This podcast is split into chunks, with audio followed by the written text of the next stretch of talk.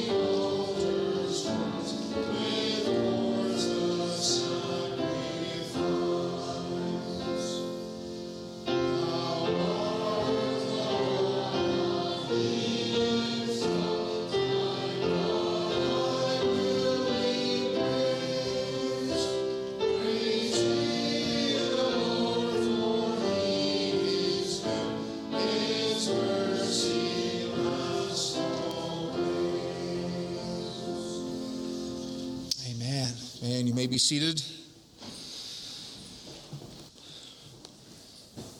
Let us turn in the Word of God this morning to the Psalm 116 and the Psalm 116.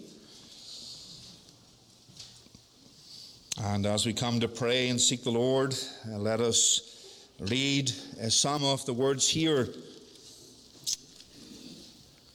Psalm 116. The Word of God says, I love the Lord, because he hath heard my voice and my supplications, because he hath inclined his ear unto me. Therefore will I call upon him as long as I live.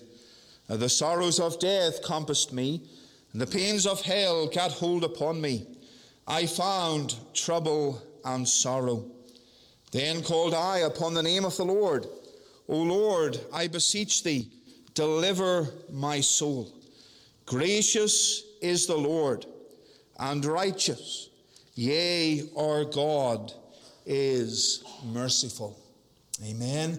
And may the Lord bless the reading of his word uh, this morning. Let us unite uh, together in prayer and let us seek the Lord. Let us pray for our service here and let us seek Him for His blessing upon us, especially in light of the Lord's table that we will remember at the end of this service. And so let us seek our God. Eternal God and our Father in heaven, we thank Thee this morning that we can lift our voices to Thee. And we thank Thee we can praise Thee and we can rejoice in Thy goodness and in Thy great mercy. And we thank Thee, Father, that we as Thy people uh, can rejoice in Thee and love Thee. Uh, because thou art a God who hears our voice and our supplications. We thank thee that thou art gracious, uh, that thou art merciful toward us. And Father, as we come to worship thee today, may we lift thee up and lift thy name up and lift up the name of our Savior, the Lord Jesus Christ, and the one who came into this world to save and redeem sinful men. We thank thee this morning that uh, we can meet together and rejoice in the gospel of Christ and rejoice that there is a way in which sinners can be saved. We thank Thee that this table before us today reminds us that there is a Saviour, that there is a way of salvation, that there is a certain hope for those outside of Christ if they turn from sin and trust in Christ as their Saviour. And Father, as we gather here today, we pray for thy help. We pray for thy presence to be with us. We pray, O God, for the speaking voice of thy Spirit, uh, that as we sing thy praises, and as we read thy word, and as we consider uh, the message that thou would have for us today, that thou would write it upon our hearts, that thou would speak to sinners, thou would encourage and challenge thy people Lord, speak to those who are cold at heart, who perhaps once walked with thee, once professed faith in thee, uh, but now that faith is not as it once was. It is cooled. And Lord, we pray that thou would stir up hearts again, and that thou would challenge, and Lord, individuals concerning their soul. And as we come to thy table, we're reminded of the words of the apostle to examine yourselves and Father, we pray today that each one of us would examine our hearts in light of thy word. We would examine our hearts and our love for the Savior. And we pray that we would leave this place knowing that thou hast challenged us and that our walk with Christ has been changed. And may we rejoice in all of his goodness and grace toward us.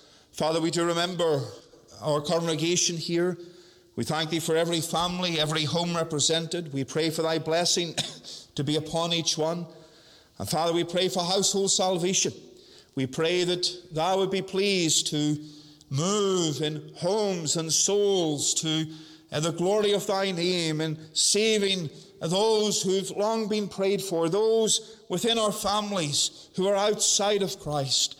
Lord, we do remember the needs that we have here as thy people. Do remember those who need that physical help, that physical touch from thee. Do remember Brother Vern, and we pray for thy hand to be upon him. Remember his family circle as well.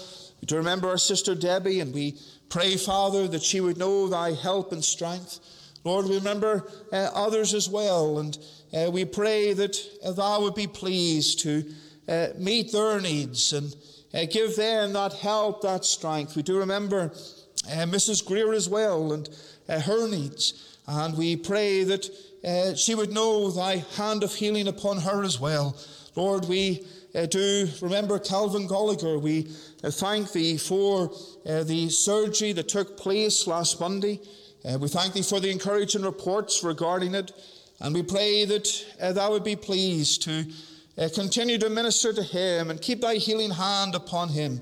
We do remember the family circle also when we pray uh, for comfort and help and strength, that thou would be pleased uh, to minister uh, to their needs. Lord, we look to thee for thy grace and for thy help. Uh, we do remember our congregation here, and uh, we do think of the radio ministry. We think of the Sunday school. Uh, we think, Father, of the online ministry as well, all these ways in which thy word is uh, proclaimed from this place. Bless, we ask of thee. And may thy word have free course and be glorified. And Father, may it be used uh, to save uh, the lost, uh, to build up thy people, and to glorify thy name. We do remember our sister congregations and our denomination. We pray that thy hand would continually be upon us for good. And may we go forward continuously in our love for thee and in service for thee. And Father, we pray that thou would open doors for the preaching of the gospel of Christ, and thou would continue to establish thy church and glorify thy name. Father, bless us today. And close us in with thyself. Forgive us for our sins and renew our love for thee, we pray. And do our souls good as we worship. And we ask in Jesus' name. Amen. Amen. Going to turn again in our hymnals to the hymn number three. The hymn uh, number three. Holy, holy, holy, Lord God Almighty, early in the morning our song shall rise to thee. The hymn number three, we'll stand as we worship, please.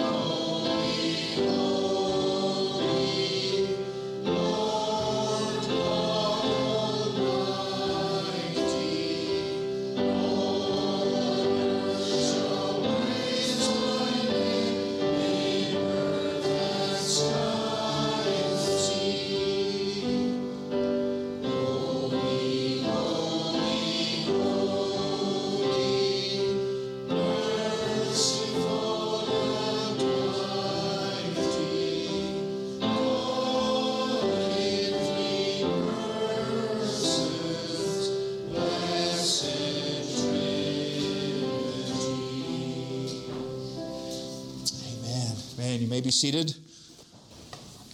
And we're turning in the Word of God uh, to Colossians chapter 3. Colossians chapter 3.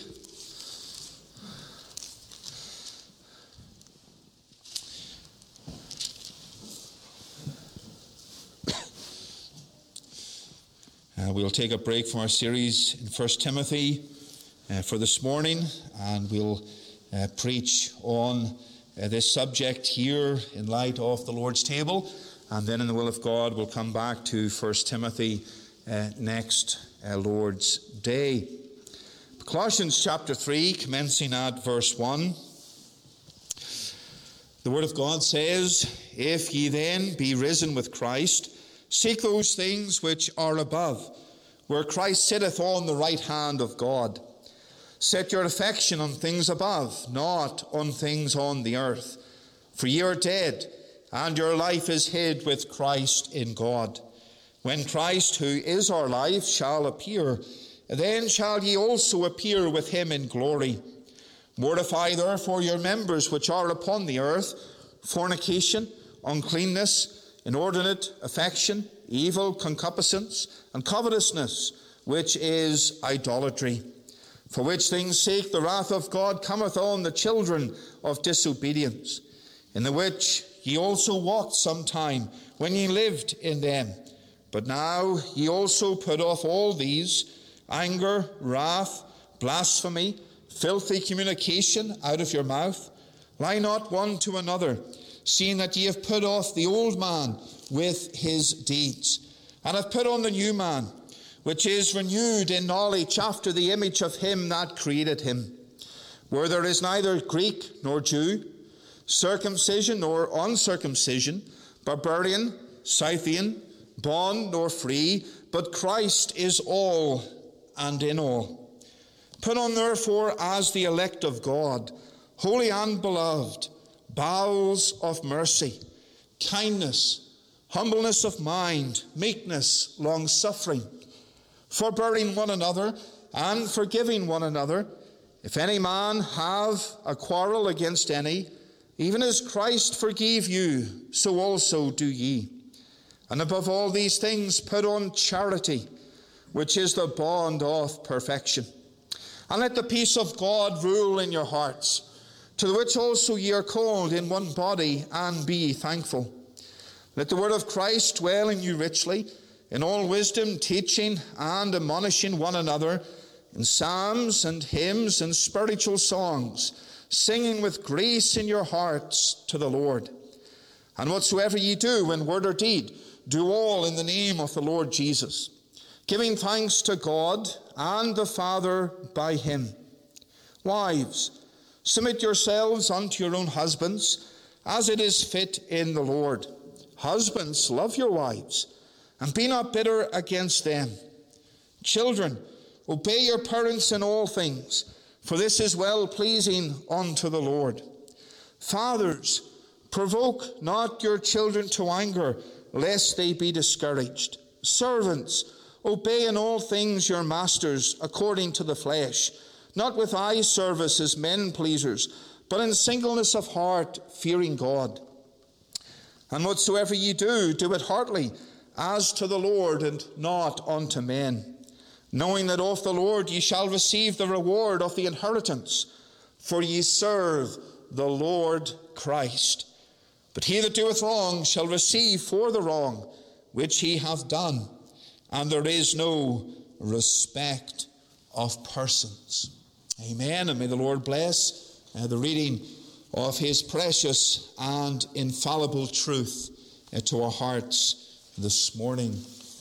At this point in our service, we extend again a, warm word of welcome to each one, uh, to those who are visiting with us, uh, those watching online, and uh, to those who regularly attend here. We welcome each one, and we trust the Lord's blessing as we worship our God and our Saviour together.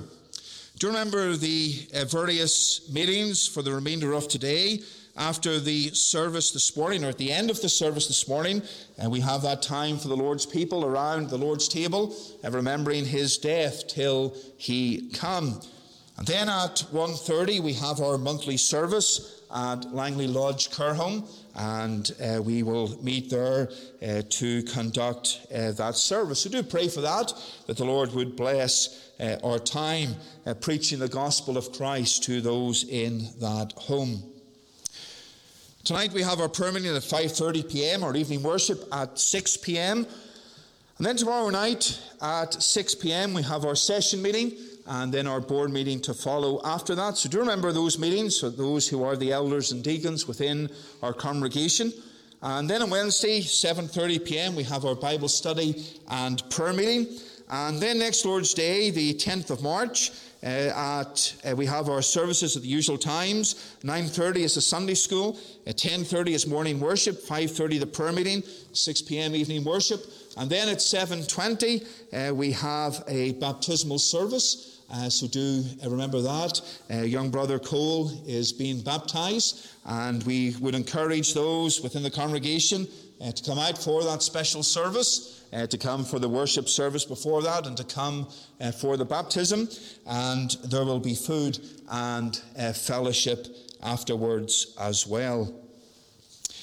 On Saturday, the 16th of March, we have our men's prayer breakfast, and then on the 17th of March, uh, I'm preaching in Prince George and Williams Lake, and Mr. Alan Samuel, one of our elders, will be preaching at 10:30, and Mr. Sam Chow, who I don't believe is a stranger uh, to us here. Uh, he has preached a number of times over the years, and uh, not during my time at this point, uh, but in the past he has preached here, and he'll be coming at 6 p.m. Uh, to bring the word of God. Do remember as well, Friday the 29th of March, it's our Good Friday service, and it is at 4 p.m. It's followed by food, and we will be remembering uh, the crucifixion of the Saviour. The following Lord's Day, we'll be remembering his resurrection as well. And we encourage you to invite people along to these services and to invite friends and family in on the 29th of March. Uh, there will be invitations. Uh, they are in the mail and they should arrive sometime this week and there'll be invitations that you can take and give to friends and family. And on our Facebook page, uh, probably at some time uh, tomorrow, I'll post the invitation on the Facebook page.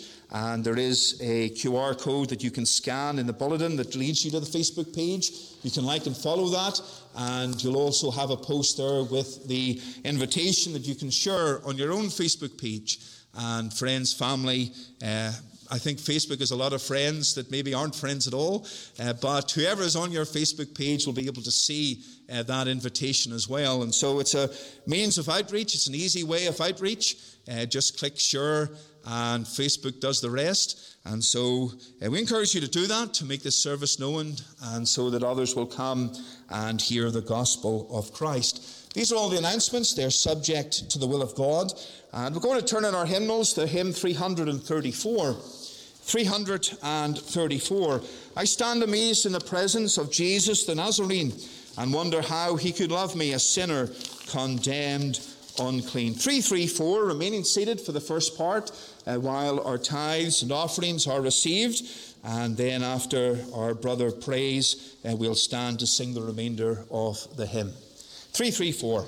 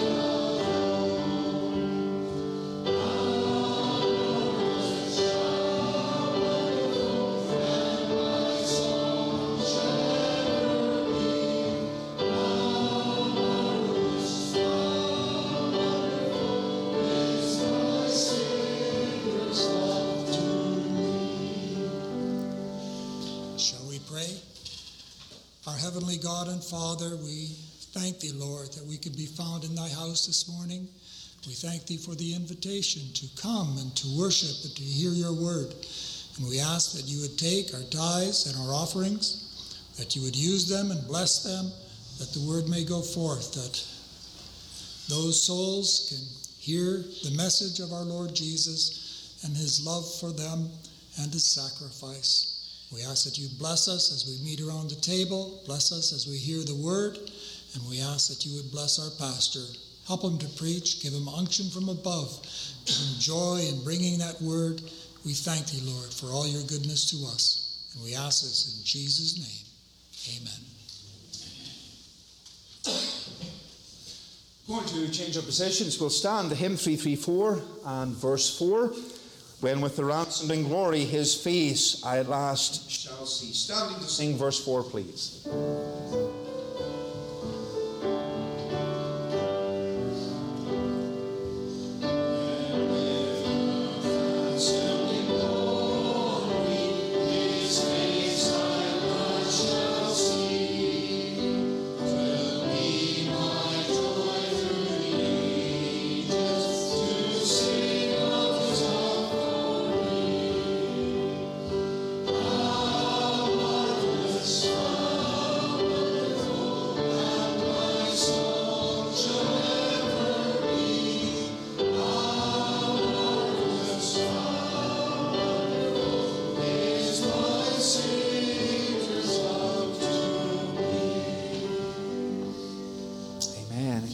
Be seated.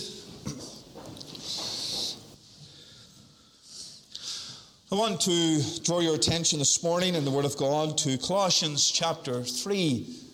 Colossians chapter 3, the passage we read from a few moments ago. And I want to uh, consider today the verse 14. And the verse 14 here is connected to I suppose we could say everything that is being said, everything that is going on in this particular chapter.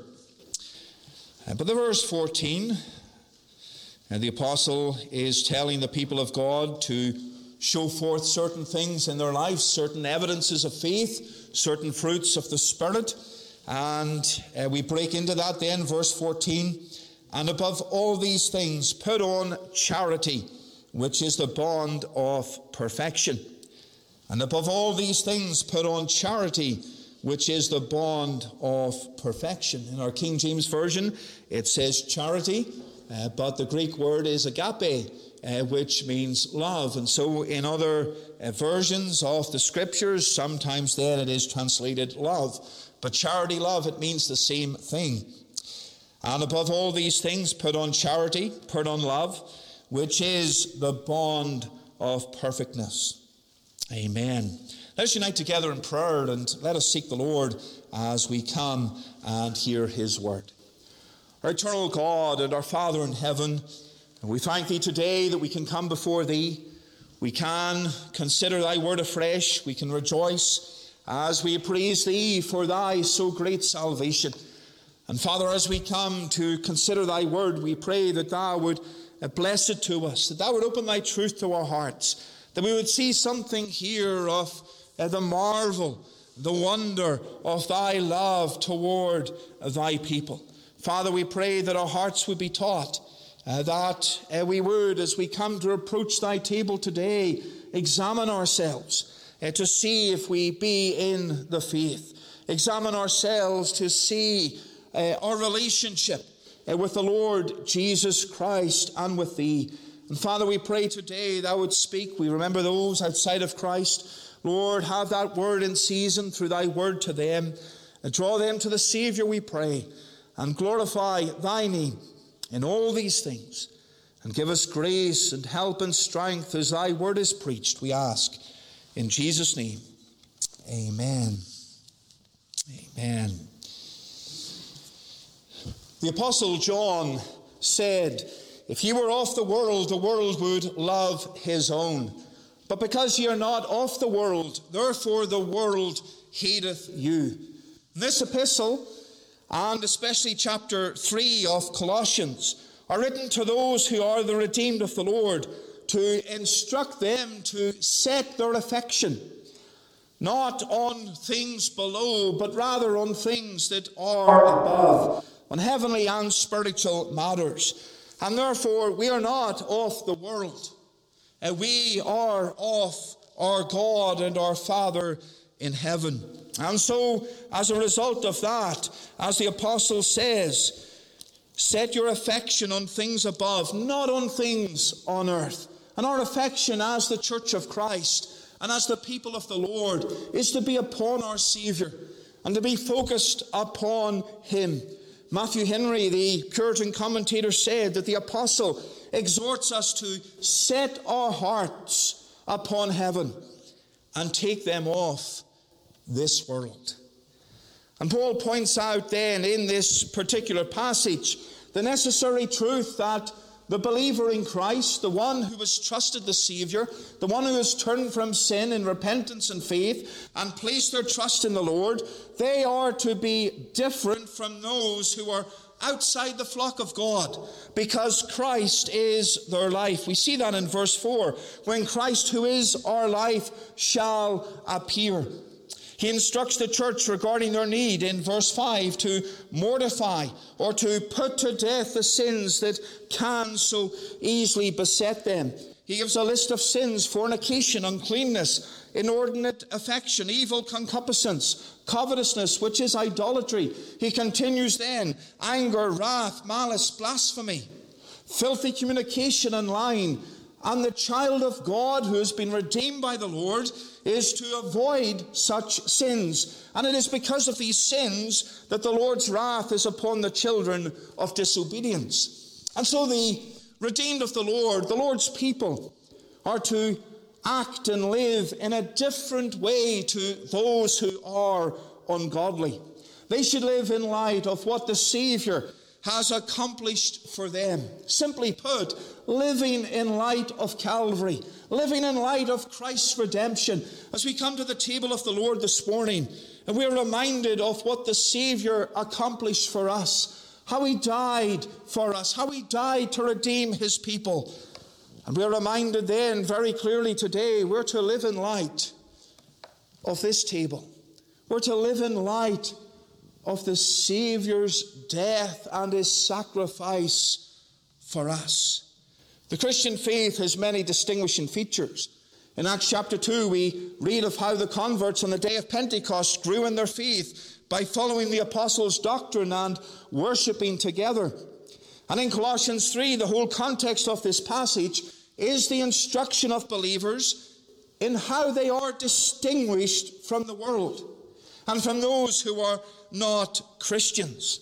These believers were to set their affections not on earthly minded matters, but upon things above, because Christ is their life.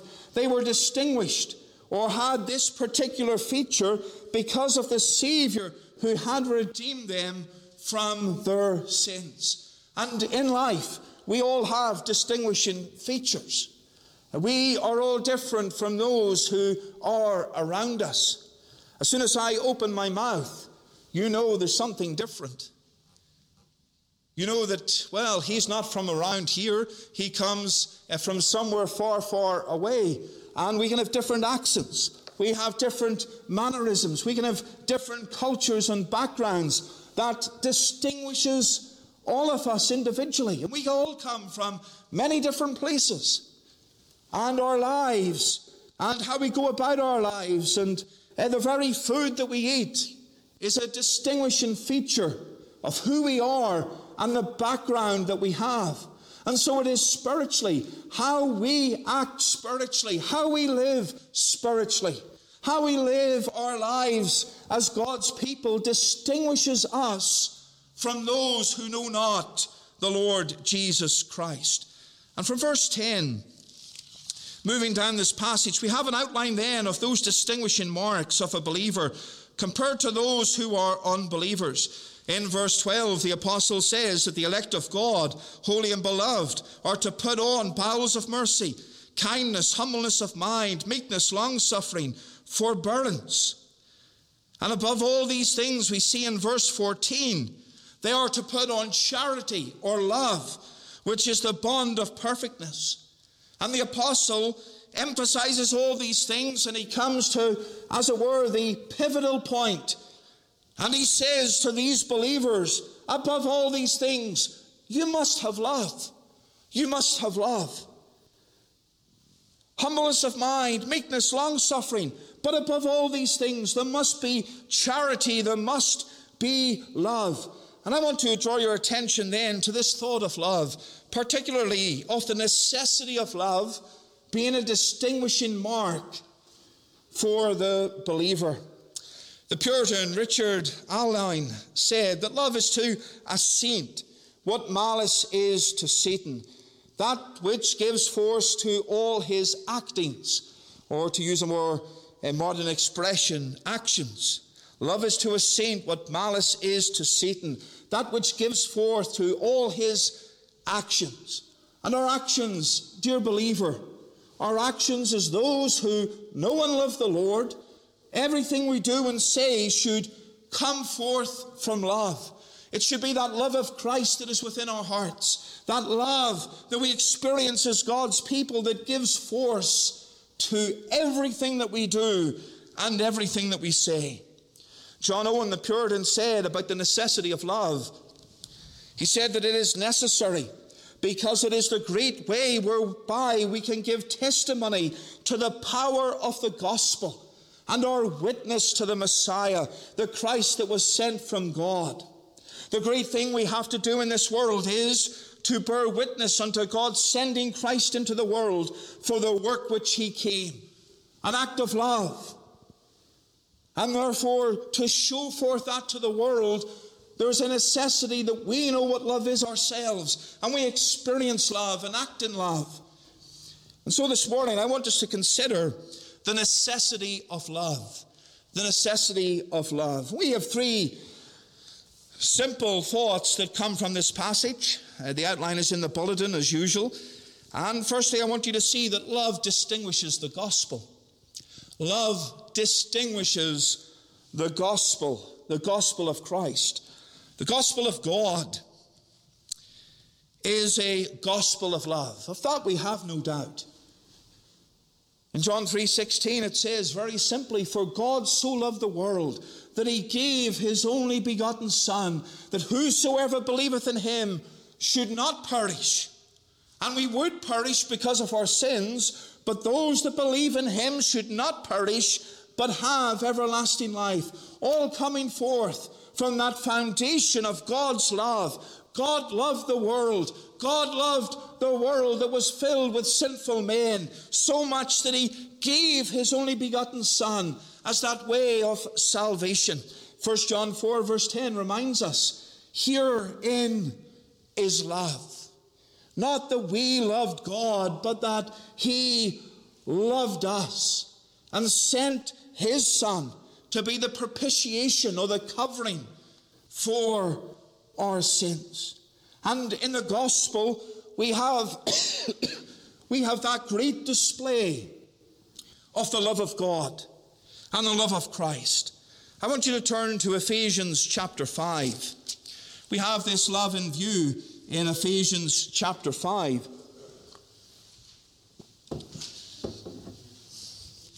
And this emphasis that our gospel is a gospel of love. Ephesians chapter 5 and the verse 25. Husbands, love your wives, even as Christ also loved the church and gave himself for it. And then we have a statement by the apostle that is for the men, the husbands, to love their wives, and their love is an example, a type of the love that Christ has for his church. And so, husbands, the love that you have for your wife is a love that should show forth that greater love, whereby Christ also loved the church and gave himself for it. I'm jumping a little ahead of myself in the structure of this sermon, uh, but it is an example of love. The love that is to be between a husband and a wife, even as Christ also loved the church and gave himself for it. And here the Word of God is speaking of the highest possible form of love. In the history of the world, you cannot find a higher form of love than this Christ loving his church and giving himself, dying for them. Christ loved the church, and that term refers to the entire body of Christians, of all believers from all time who know and love the Savior. And that is the Christian gospel in view how Christ gave himself for his church. A message of good news. That's what the word gospel means. The gospel is the good news of God to sinners who are dead in their trespasses and sins, the good news by which they can be saved. And a distinguishing mark of that gospel is what we see here in Colossians love. Love. And why is that so? What is so wonderful about the love of God? Because it is the love of God towards sinners. The apostle speaks in verses 5 and 6 of sin, and this sin is the cause of God's wrath coming upon the children of disobedience, the end of verse 6. And he speaks about mortifying, therefore, your members which are upon the earth, fornication, uncleanness, and he gives a great list of sins. And so the apostle outlines who we are in the sense of this world, who we are by birth. We are the children of wrath. We are those who have sinned. We are those who have come short of the glory of God. We are those who have sinned, and the wages of sin is death. And sin is rebellion against God. It is disobeying God. It is a failure to obey the law of God for His creation, which is us. Sin has brought upon mankind that loss of communion and fellowship with God. His displeasure, His curse is upon man because of sin. It has brought separation between God and man. And now, spiritually and eternally, for God's eternal wrath is upon us. And we are those who have broken the law of God, the Ten Commandments. Have you broken His law? I could ask that question this morning and get you to put your hand up. Have you broken the law of God? And it's not an embarrassing question because if we are all truthful and that it is a reality, we will all put our hands up. We've all broken the law of God. We've not put him first. We've not worshipped him. We've not refrained from blasphemy. We've not respected and honored his holy day, nor his authority. We've stolen, lied, lusted, been filled with anger, hatred, and jealousy. Maybe some of those things we may have avoided, but we certainly have not avoided them all.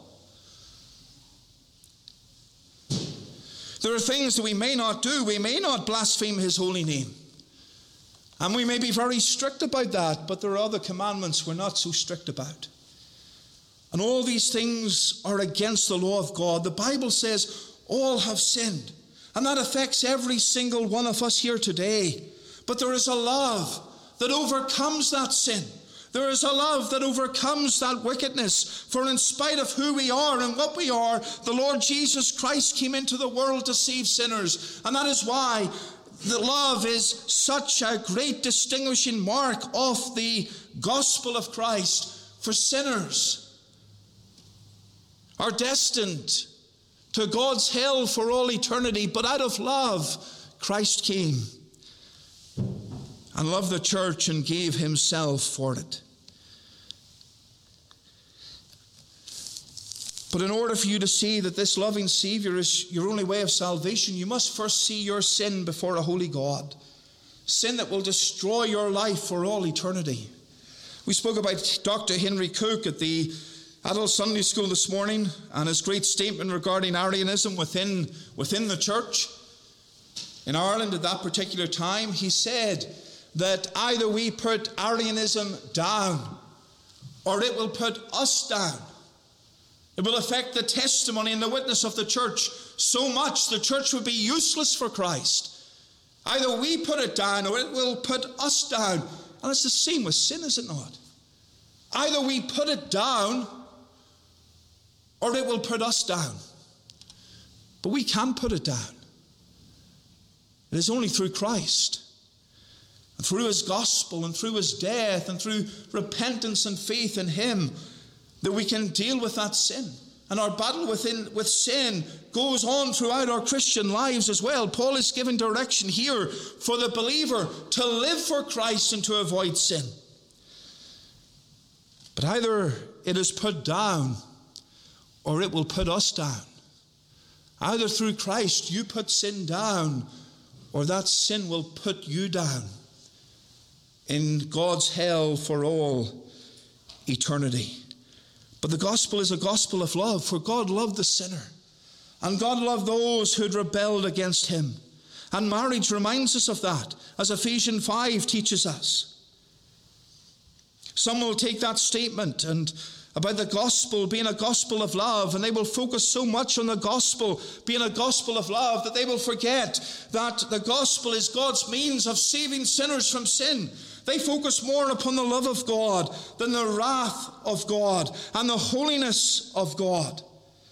One of the Puritans said that sin is the insurrection and rebellion of the heart against God. It turns from Him and turns against Him. It runs over to the camp of the enemy and there it takes up arms against God. Sin is running from God and a fighting against God. It would spoil the Lord of all the jewels of his crown. It exposes or opposes the sovereignty of God. A sinful heart would set up itself in God's throne. It would be king in his stead and have the command of all. Sinners would be their own gods. And it is sin that sets man down that road to a lost eternity. Dear congregation, there must be an understanding of this an understanding of what sin does. Young person, what about sin? What if your sin? It exists within you. It is something that is, that is against God. And the great question that you must ask yourself in life is this How can I get rid of my sin? Is there a way that I can be forgiven? Is there a way that I can be delivered? The table in front of us today reminds us of that. There is a way of salvation through the Lord Jesus Christ alone. If Christ is not your Savior, then may His gospel speak to your heart, convict you of sin, urge you to repentance. Because salvation is all of Christ. the Word of God tells us neither is there salvation in any other. For there is none other name under heaven given among men whereby we must be saved. Oh, that you would turn from sin and repent and trust the Savior. The gospel is a gospel of love. Paul here is speaking of love within the life of the believer. But that love that is within the life of the believer comes from the gospel of love. Christ is a Christ, a Savior of love. God is a God of love. And therefore, any love that we have in the spiritual sense that Paul is dealing with here is a love that comes ultimately from the Lord. And we see, secondly, that love distinguishes the Christian. Love distinguishes the Christian. And this builds upon the thought then that the believer is born again because of the love of God. The life of the believer is a life that exists because of the love of God. And as a consequence of that, there is love throughout his life. In 1 John 4, verse 11, uh, the writer there says, Beloved, if God so loved us, we ought also to love one another. And so, because God loved us, there is that duty that we have to love one another. We're to love one another. I remember as a teenager. As a teenage boy, love wasn't really a word that we'd talk much about. We would never turn round uh, to our friend, our best friend, and say, Bro, I love you. We just wouldn't do that.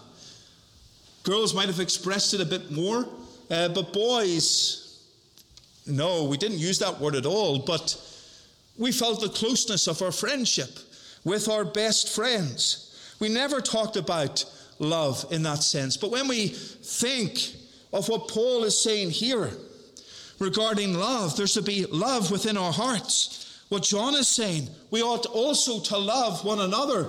there is a love, a love toward the brethren, a love because of Christ. Because Christ died for us and because Christ loved us, we ought to love one another, to care for one another, to pray for one another, to show Christian love one to another.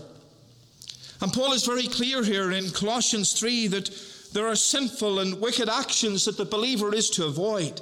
But there are distinguishing marks of Christianity and of faith in Christ that the believer is to cherish and practice. And this specific characteristic or distinguishing mark in verse 14 is that of love. And it is a fruit of the Spirit. If you turn to Galatians 5, we find that that is there. There are all sorts of evidences mentioned that are to be found within our lives. And love is one of them. And Paul says, above all things, put on charity, put on love, which is the bond of perfectness. Love is the most important of them all. John Gill, the old English preacher, said of love being the bond of perfectness, this is the bond of union between them which knits and cements them together, so that they are perfectly joined together and of one mind and of one heart. It is the bond of peace among them, of perfect unity and brotherly love, and a most beautiful and pleasant thing it is for brethren to live and dwell together in unity. And so the love of the gospel and the love of Christ so affects his redeemed people that they live lives of love for their Savior. Lives of love for their Savior. Our true life lives in heaven, lies in heaven, and we await the coming of the Lord Jesus Christ. But while we're here on earth, there is instruction for us in God's Word regarding love for Christ and love for the brethren. There's instruction here in this chapter regarding the mortification of sin. If we love Christ, should we love our sin? If we love our Savior, should we love our sin? No, we kill it because it is the opposite to loving it. It is the opposite to loving it. And that word mortify means to put to death. Mortify. Mortify the sin. Put that sin to death by the help of God. And, dear believer, to live for the Lord, to show forth love in your life for the Savior. That distinguishing mark. There is to be a putting to death of sin by the Spirit of God, by leaving it behind and living for the Savior. There's to be mercy and kindness and humbleness and meekness and long suffering and love. All these things within the life of a believer shows forth the evidence of God's grace and salvation within your life. We're to put on love. We're to clothe ourselves with love. And as we clothe ourselves with love, as we live for the Savior, we see something here that this love in verse 15, it points us to the peace of God. And let the peace of God rule in your hearts, to the which also ye are called in one body, and be ye thankful. The peace of God. Do you know the peace of God today?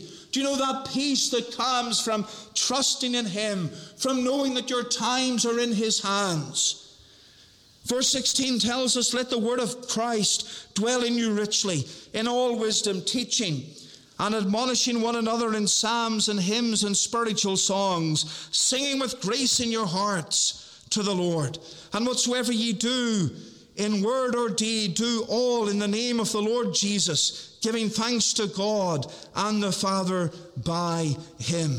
And so our Christian lives are to grow, and love is the great bond of perfectness. But as we grow in our love for Christ, all these things flow from that peace and the Word of God dwelling in us richly. Why? Because the love that distinguishes a Christian, it's a love for Christ. It's a love for His Word as well. Psalm 116 says, I love the Lord because He hath heard my voice and my supplications. I love the Lord. Can you say that today? That your love for Christ distinguishes you as a Christian. Your love for the brethren Your love for brothers and sisters in the Lord distinguishes you as a Christian. Your love for those who are lost in their sins distinguishes you as a Christian. Dear believer, as we come to the Lord's table, let us examine ourselves. Ask yourself that question Love. Does love distinguish my Christian life? If I were to go and to say to the person beside me or say to my family, Is there love within my life? And they were to give me a true answer, what would they say? Would they say there is love? There's love for the Savior, there's love for others. Would they say there's love, but you need to work on some things? There's love, but you need to show more love. Oh, how often do we need to show more love? More love. Dear believer, let us challenge our hearts. Love distinguishes us, it is a necessity within our lives. As Christians, we just can't say we're not going to have love. Because love distinguishes the gospel by which we're saved. Love distinguishes the believer. The apostle says, Put on love. Put on charity, which is the bond of perfectness. There's a necessity here. We cannot live a Christian life without love. Without love. And then, thirdly, and finally, we see moving down the passage that love distinguishes marriage. Love distinguishes marriage. Verse 18 Wives, submit yourselves unto your own husbands as is fit in the Lord. Husbands, love your wives and be not bitter against them. Children, obey your parents in all things, for this is well pleasing unto the Lord. One of the Old English Puritans said that as for the qualifications of a husband and wife, I would advise all to look at true religion in the first place, that those who marry be said to marry in the Lord. If you're looking a spouse today, as a believer, who do you look for? Oh, there might be many, many characteristics that you look for. You may look back to when you were young and remember your list of characteristics, and you might compare them to your spouse and think, my spouse doesn't touch on any of these characteristics. But your characteristics that you desire have changed, and you love your spouse. But you maybe didn't set out that way that this is what you wanted in a husband or a wife. But God has brought you together, and there's that love and that bond, and those characteristics are are set aside. I remember growing up, I never wanted to marry a foreigner. So, in other words, I wanted to marry someone in my own area, my own country. As many do, but that wasn't God's plan. I'm happy and blessed that that wasn't God's plan. Uh, but we all have our own characteristics. And the thought of moving away and the thought of a relationship for a distance, well, I just, that was the last thing on my mind. That's complicated. So just set that to the side. It's far easier to stay in your own country. But God had other plans. We can look back at our youth and think we were so silly. But God was so wise in how He led us and directed us. But the great qualification and perhaps the qualification that, if we were walking with God in our youth, the qualification that should always be there is about true religion. Does our spouse know and love the Lord? Are we marrying someone who knows the Savior, who loves the Savior, who has that same desire for Christ as we do? If you're desiring a spouse, that's, that's the big one. That's the one that you need to desire the most. And when you're married, still desire it. And still pray and still seek the Lord that that would grow. That true religion, as the Puritan said, would grow in your heart and in your life because of your spouse, and in your spouse's life because of your influence. And the apostle speaks here, he distinguishes marriage. And he says that love is a distinguishing factor of marriage. Ephesians 5 bears into this as well. Husbands, love your wives. Wives. Husbands, love your wives. A married life. How can love be displayed in married life? There's many ways. It's a life of sacrifice. It's a life of service. It's a life of thinking of one another, of helping each other out, of having Christ central. The greatest example of sacrifice is that of the Lord Jesus Christ. Husbands, love your wives, even as Christ also loved the church and gave himself for it. And the apostle concludes this chapter with an exhortation to duties.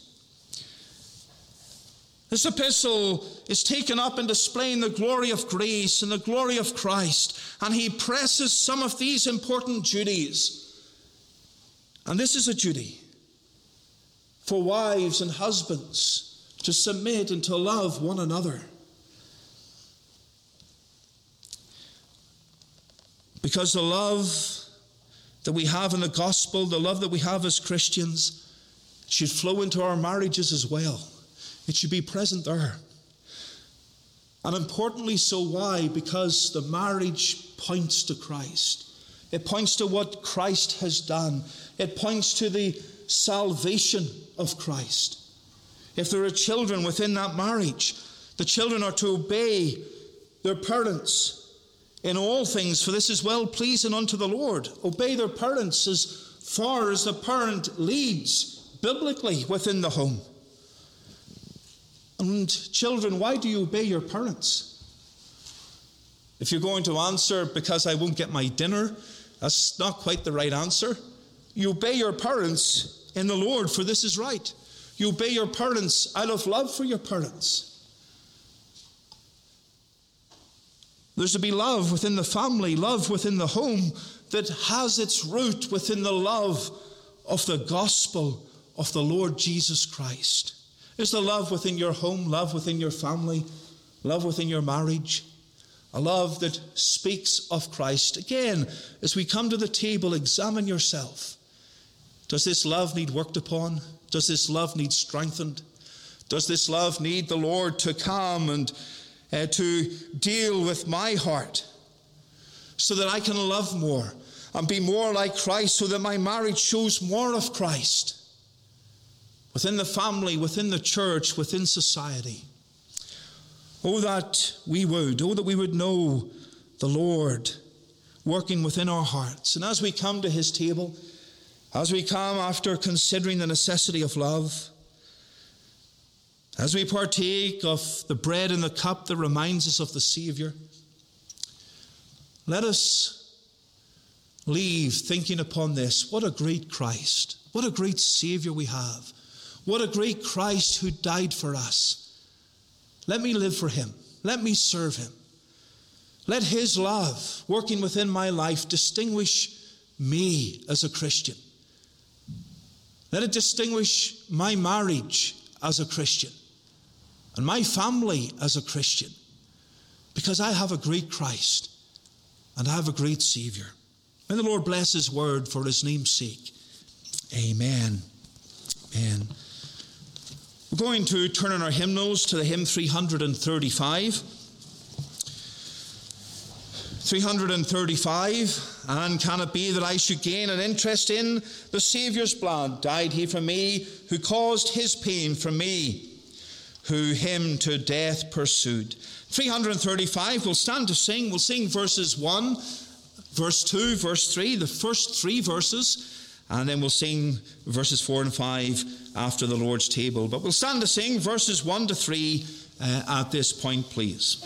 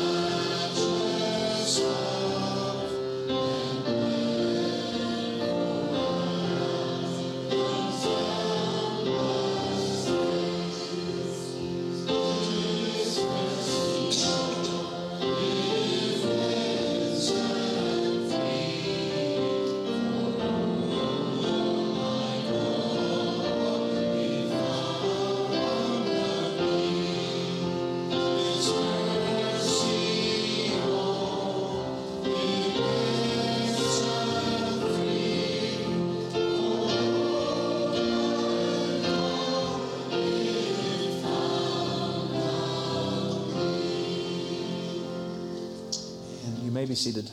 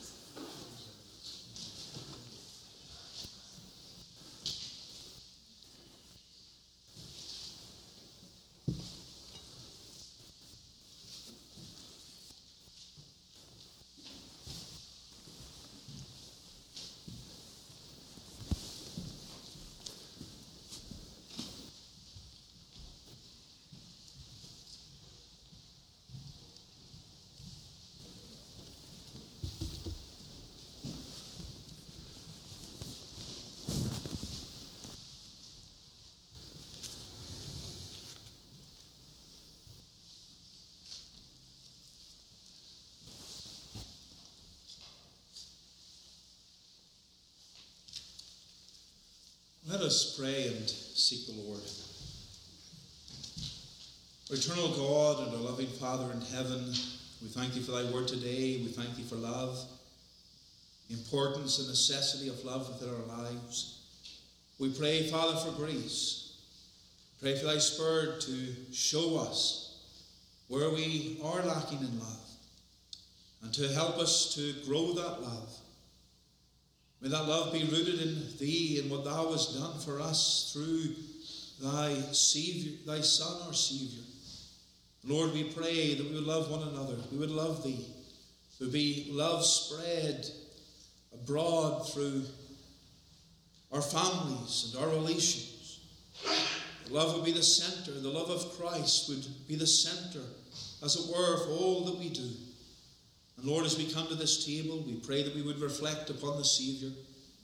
We would remember his death till he come. Lord, give us grace. May we examine ourselves and receive that grace. And may, Father, we live for thee. Bless this time around thy table. We pray in the Saviour's name. Amen. I'm going to turn this morning to 1 Corinthians chapter 11. 1 Corinthians chapter 11. And here we have the Apostle Paul speaking concerning the institution of the Lord's Supper and giving the church in Corinth direction regarding that. There had been issues in Corinth, many issues about several matters, and the Lord's table was one of them. And of course, the Apostle writes to put it right and to make sure that they are doing things in order and in a way that glorifies the Saviour. And so we'll break into the passage at verse 23. 1 Corinthians 11, verse 23. For I have received of the Lord that which also I delivered unto you. The Lord Jesus, the same night in which he was betrayed, took bread. And when he had given thanks, he brake it and said, Take, eat, this is my body which is broken for you. This do in remembrance of me. After the same manner also he took the cup when he had supped, saying, This cup is the New Testament in my blood. This do ye as oft as ye drink it, in remembrance of me. For as often as ye eat this bread and drink this cup, you do show the Lord's death till he come. Wherefore, whosoever shall eat this bread and drink this cup of the Lord unworthily, shall be guilty of the body and blood of the Lord. Let a man examine himself, and so let him eat of that bread and drink of that cup. For he that eateth and drinketh unworthily eateth and drinketh damnation to himself, not discerning the Lord's body. For this cause many are weak and sickly among you, and many sleep. Amen. And may the Lord bless reading off his word. The apostle sets forth the Lord's table, what it means to the church, the importance of it, but he sets forth a warning. A warning to those who will come and eat and drink unworthily. And this table that is before us today is a table that is specifically for the people of God, and not just the members of a particular local church, but for all who are part of the church of Christ, for those who are part of the church invisible, for those who've repented of sin, who have faith in the Saviour, who are desiring to walk in His ways. It's a table for those who know and love the Lord. And if it is that uh, you do not know the Saviour, you've never turned from your sin to trust in Him, then as the plate, as the cup comes before you, pass it by.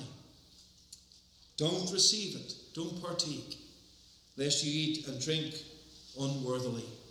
But for those who are saved and the redeemed of the Lord, He says, Come, come and partake, come and remember, come and receive grace as you remember the Saviour's death. May the Lord bless His word. May the Lord bless uh, the thoughts that we've considered. And may we examine ourselves and partake today that we would receive grace from our God. Amen. Going to ask one of our elders here to give thanks for the cut of. Well, going to ask one of our elders to give thanks for the bread that reminds us of the broken body of our Saviour. Shall we bow our heads? Our Heavenly God and Father, we thank Thee, Lord, that we can be present here. We thank Thee that we can hear Your word being preached, to speak of the love, the love that we should show, but much more, Lord Jesus, that greatest of all loves that Thou hast showed for Your people, that You would come down from glory and take flesh that you would take a body, that you would know pain and suffering beyond which we can know. Lord, that you came down with a mission for your people, that you willingly went to the cross. Let them drive the nails let them put on the crown of thorns. Let them scourge thee, all manner of things, O Lord, for sinners, sinners like me. Help us to take it in, to know what it cost our Savior, he would be in agony for hours upon that cross for my sin. Oh Lord, help as we partake of this bread, that we would know what it cost thee to remove our sin, to make it possible that we may be reunited with our Father in heaven, that we may know eternal life, all these precious gifts. We praise thee, Lord Jesus. Speak to our hearts. Help us this day. Help us to know, to love, and to serve Thee. We pray that you'd help us to show that love to others. Help us, Lord, as we gather together in worship, that we would give Thee all the praise, for Thou art worthy. We thank Thee again. And we ask these things in our precious Savior's name. Amen.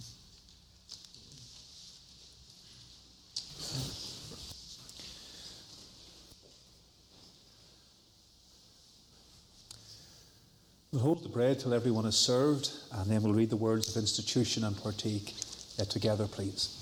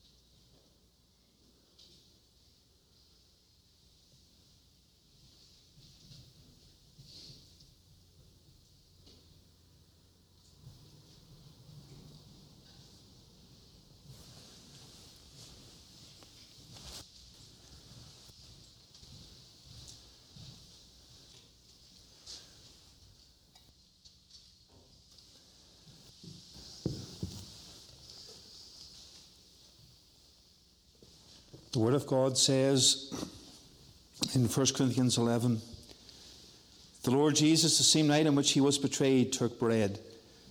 And when he had given thanks, he brake it and said, Take, eat, this is my body which is broken for you. This do in remembrance of me. Amen. Let us partake.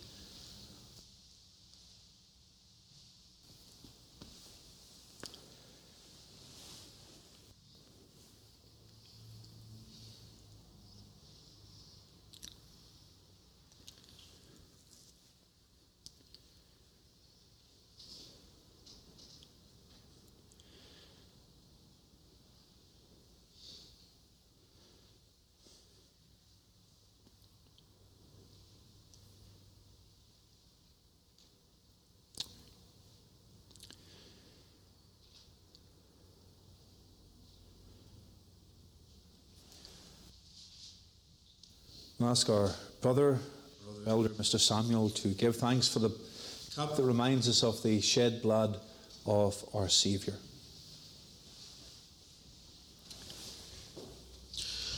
Let us pray. Heavenly Father, we thank Thee, O God, for this time of communion. And Lord, as we are reminded the beginning of this service as we sang that hymn Holy, Holy, Holy. Lord, you left the glories of heaven to come down to this sin sick world. Lord, where sinners dwell. Lord, where you came, dwelt amongst us. Lord, where you preached the gospel. Lord, where you um, served and ministered to those who were uh, the destitute, Lord, those who are the outcasts. Lord, we think upon ourselves that, Lord, we were, Lord, lost sinners. Lord, far from Thee, that needed salvation, to be right with Thee. And Lord, you extended your hand of mercy towards us. And Lord, you went even further. You went to the cross on Calvary. Lord, where you took the punishment not just at the hands of men, but at the hand of God, where you took the cup of wrath, and Lord, where your blood was spilled, Lord, and shed for us, shed for the atonement for sins, for the forgiveness of sins. Lord, thank you for going to that cross on our behalf. Lord, that should be us, but Lord, it is impossible for us to pay that price. Thank you, Lord, for dying for lost sinners and opening the way for us to be forgiven, that we may have our sins forgiven, that we may know thee, that we may know the living God, and that we may have new life in Christ. Thank you, Lord, for this sacrifice. Lord, help us to never forget, Lord, what it cost thee and Lord, what uh, what it means for us going forward. Help us to live for Thee, Lord. Help us to have this greater love for Thee, as as we heard today. Lord, help us to uh, have the heart of Christ, to have that love for for Thee first, most, Lord, that we would love You even more, and love our uh, neighbors, um, Lord, as we love ourselves. Help us to be Your salt and light in this world. We ask this in Jesus' name. Amen.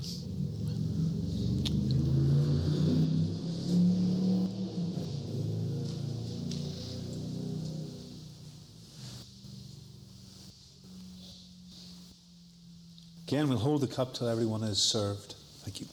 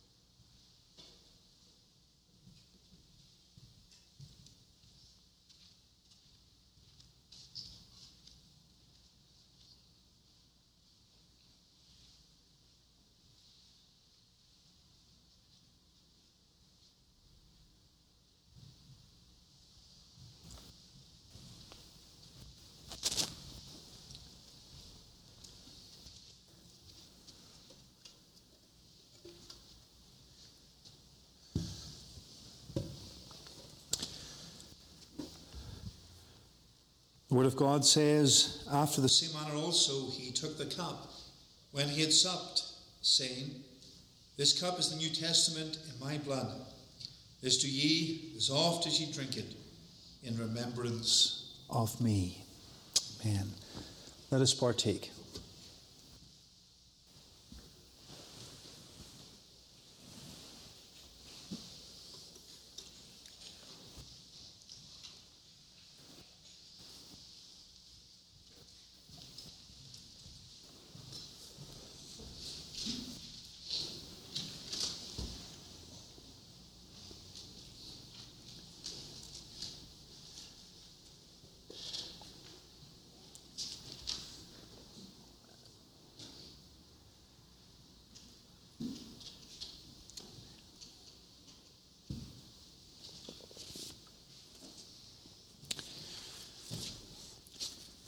Going to sing the last two verses of hymn 335.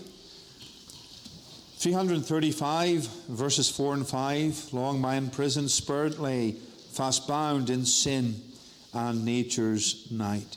335, verses 4 and 5 only, and we'll stand as we sing.